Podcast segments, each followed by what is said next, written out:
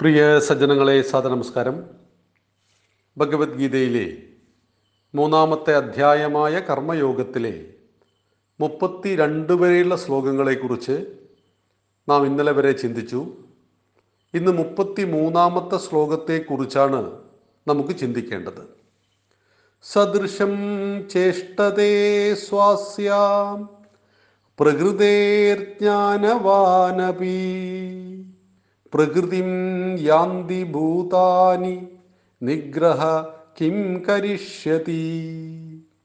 സദൃശം ചേഷ്ടതേ സ്വസ്യാഹ പ്രകൃതേർ ജ്ഞാനവാനപി പ്രകൃതിം യാന്തി ഭൂതാനി നിഗ്രഹ കിം കരിഷ്യതി.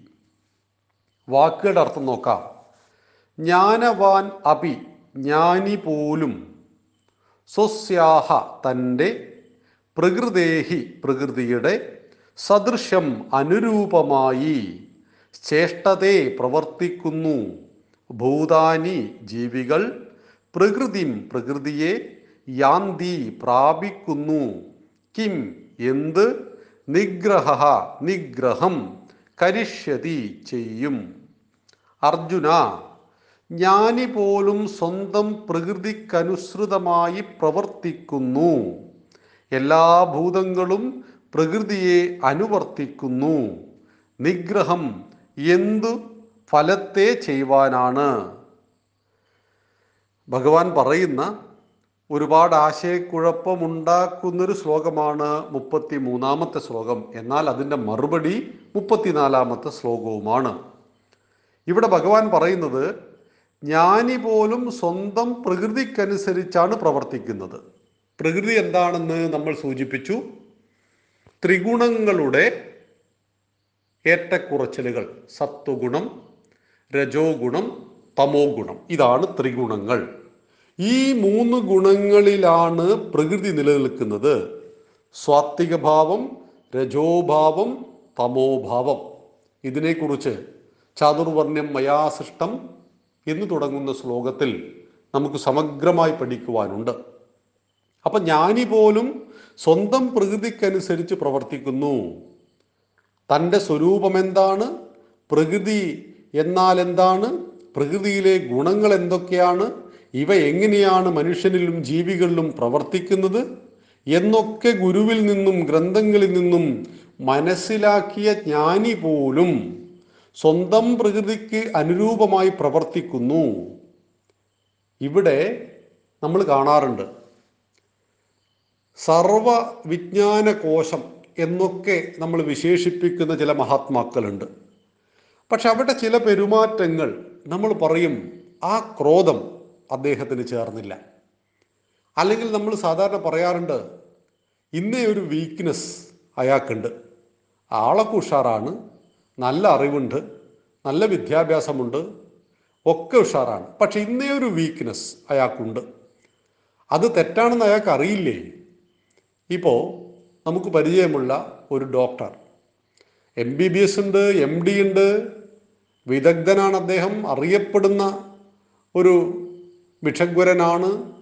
പക്ഷേ അദ്ദേഹത്തിന് പുകവലിയുണ്ട് കഞ്ചാവുണ്ട് മദ്യപാനമുണ്ട്.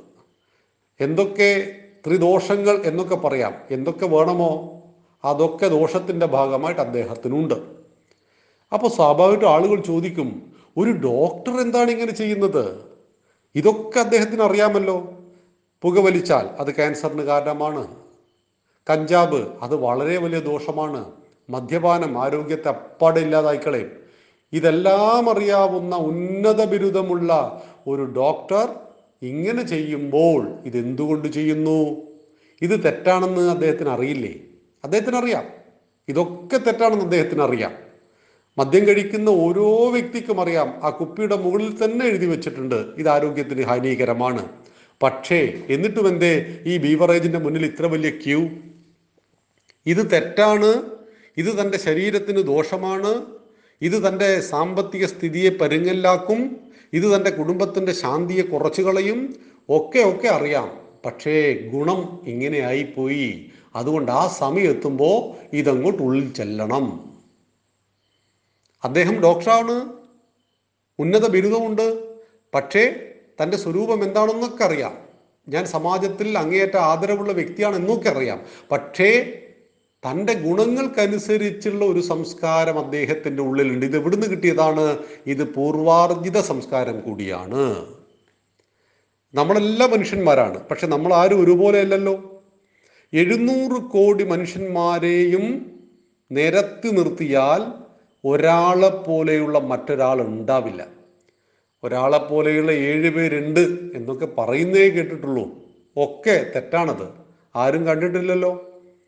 ഇരട്ട പ്രസവിച്ച ആളുകൾ പോലും പെട്ടെന്ന് നോക്കുമ്പോൾ നമുക്ക് തോന്നും ഒരുപോലെ ഉണ്ടല്ലോ. പക്ഷേ ഒന്ന് നിരീക്ഷിച്ചാൽ അവർ തമ്മിൽ വലിയ വ്യത്യാസം ഉണ്ടാവും. എഴുന്നൂറ് കോടി മനുഷ്യന്മാരും രൂപത്തിൽ വ്യത്യസ്തമാണ്. അതുപോലെ തന്നെ ഭാവത്തിലും വ്യത്യസ്തമാണ്. എന്തുകൊണ്ട്?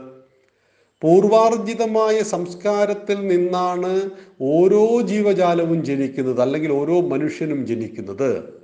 അങ്ങനെ ജനിക്കുമ്പോൾ ആ ഒരു സംസ്കാരവുമായിട്ടാണ് നിങ്ങളും ഞാനുമെല്ലാം ഈ ഭൂമിയിൽ പറന്നത്. അത് ഉള്ളിലുണ്ട്. അതെപ്പോഴും പുറത്തു വരും. അനുകൂലമായ സാഹചര്യം കിട്ടുമ്പോൾ അത് പെട്ടെന്ന് ഉണർന്ന് പ്രവർത്തിക്കും. അങ്ങനെ നമ്മൾ ചില ആളുകളെ നമുക്ക് നന്നാക്കിയെടുക്കാനേ പറ്റില്ല. വേദങ്ങളും ഉപനിഷത്തുകളും ഒക്കെ ഉണ്ട് ഈ ഭാരതത്തിൽ. എന്നിട്ട് ഭാരതത്തിൽ എല്ലാവരെയും നന്നാക്കാൻ പറ്റിയോ? പറ്റില്ല. ലോകത്തിൽ ഒരു സമൂഹത്തിലും അത് സാധ്യമല്ല. രാവണന് എന്തെല്ലാം അനുഗ്രഹങ്ങൾ ഏതെല്ലാം ദേവന്മാരിൽ നിന്ന് കിട്ടി? അവസാനം അവൻ മാത്രമല്ല ആ കുലം തന്നെ മുടിഞ്ഞുപോയി. എന്തുകൊണ്ടാ? പൂർവാർജിതമായ ഒരു സംസ്കാരം അപരന്റെ ഭാര്യയെ കാണുമ്പോൾ അവളെ സ്വന്തമാക്കണം. സുന്ദരികളായ സ്ത്രീകളെ കാണുമ്പോൾ അവരെന്റെ അന്തപുരത്തിലെത്തണം. അവരെന്റെ കൂടെ ജീവിക്കേണ്ടവരാണ്. ഈ ചിന്ത ആ ചിന്തക്കനുസൃതമായ പ്രവൃത്തി പൂർവാർജിത ജന്മസംസ്കാരത്തിൽ നിന്നും രാവണന് നേരെ വന്നതുകൊണ്ടാണ് അദ്ദേഹം മാത്രമല്ല അദ്ദേഹത്തിന്റെ കുലം തന്നെ രാമനാൽ നശിപ്പിക്കപ്പെട്ടത് എന്ന് മനസ്സിലാക്കണം. ഇത് പൂർവാർജിതമായ സംസ്കാരം ഭഗവാൻ ഇവിടെ പറയുന്നത് എന്താണ്? അർജുന ജ്ഞാനി പോലും ഇതൊക്കെ മനസ്സിലാക്കിയ നാല് വേദങ്ങളും ഉപനിഷത്തുകളും ഇതിഹാസങ്ങളും പുരാണങ്ങളും ഒക്കെ ബൈഹാർട്ടാക്കിയ ഒരു ജ്ഞാനി പോലും തന്റെ പ്രകൃതിക്ക് അനുരൂപമായിട്ടാണ് പ്രവർത്തിക്കുന്നത്. ജീവികൾ പ്രകൃ- പ്രകൃതിയെ പ്രാപിക്കുന്നു എന്ന് മനസ്സിലാക്കണം. ഓരോ ജീവജാലങ്ങളും പ്രകൃതിയെ പ്രാപിക്കുന്നു. അങ്ങനെ തന്നെയാണ് ഓരോ മനുഷ്യനും ജീവിയും മുന്നോട്ട് പോകുന്നത്. അപ്പം നമ്മൾ എന്തിനാ ഇതൊക്കെ പഠിക്കുന്നത് എന്ന ചോദ്യമാണ് അവിടെ അവശേഷിക്കുന്നത്. ഈ വേദവും ഭഗവത്ഗീതയും ഒക്കെ പഠിക്കുന്നത് എന്തിനാ? അതിന്റെ ഉത്തരം മുപ്പത്തിനാലാമത്തെ ശ്ലോകത്തിൽ ഭഗവാൻ പറയും. ഇതാണ് നമ്മുടെ ഹൈന്ദവ ഗ്രന്ഥങ്ങളുടെ പ്രത്യേകത. വഴിയിൽ വെച്ച് ഏതെങ്കിലും ഒരു ശ്ലോകം എടുത്ത് പരിശോധിച്ചിട്ടാണ് ഹിന്ദുവിനെ വിമർശിക്കുന്ന ആളുകൾ പറയുക. നോക്കൂ ഇവിടെ അങ്ങനെ പറഞ്ഞു ഇങ്ങനെ പറഞ്ഞു ഇത് സ്ത്രീ വിരുദ്ധമാണ് എന്നൊക്കെ പറയും.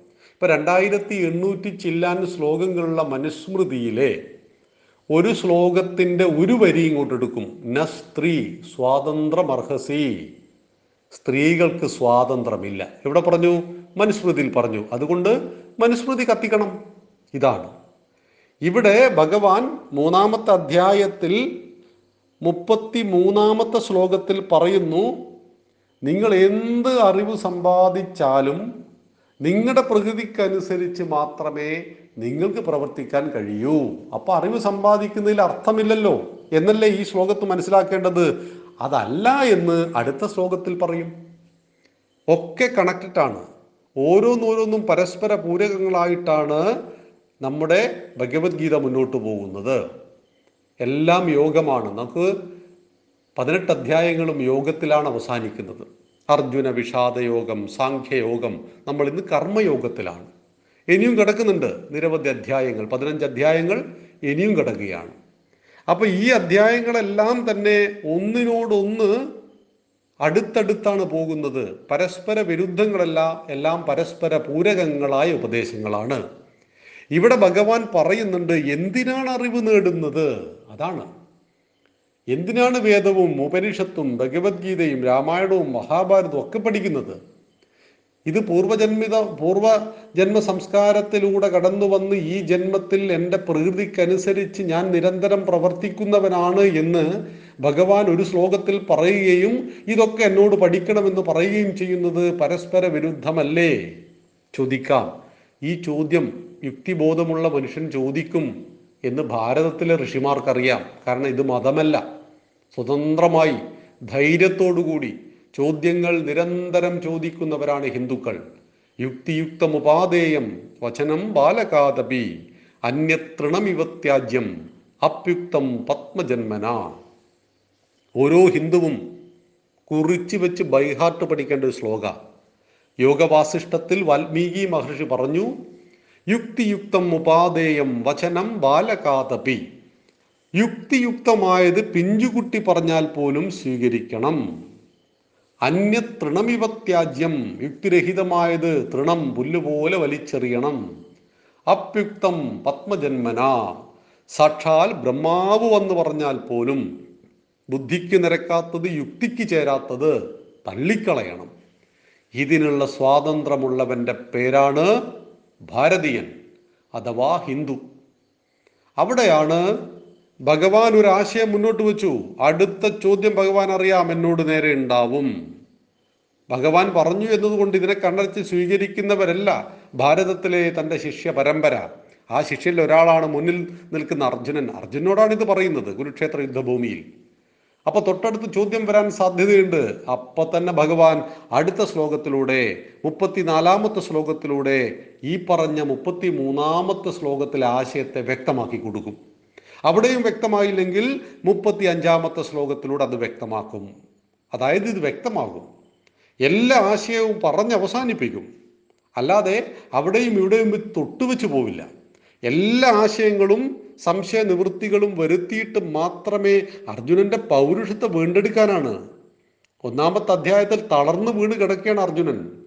തന്റെ പിതാമഹനെയും ഗുരുവിനെയും ബന്ധുജനങ്ങളെയും കണ്ട് ഞാനിനി യുദ്ധത്തിലില്ല യുദ്ധം പാപമാണ് ഭഗവാനെ ഞാൻ സന്യസിക്കാൻ പോവുകയാണ് എന്ന് വരെ പറഞ്ഞിട്ട് തളർന്നു കിടക്കുന്ന രഥത്തിന്റെ തേർത്തട്ടിൽ തളർന്നു കിടക്കുന്ന അർജുനനോടാണ് ഇത് പറയുന്നത്.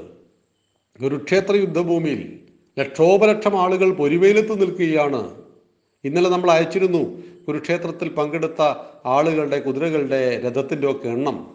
ഒന്ന് കൂട്ടി നോക്കിയിട്ടുണ്ടാവുമല്ലോ. നാൽപ്പത് ലക്ഷത്തോളം ആളുകൾ മനുഷ്യരും കുതിരയും രഥവും ആനയും ഒക്കെ ആയിട്ട് അവിടെ വെച്ചിട്ടാണ് ഈ ഉപദേശം നൽകുന്നത്.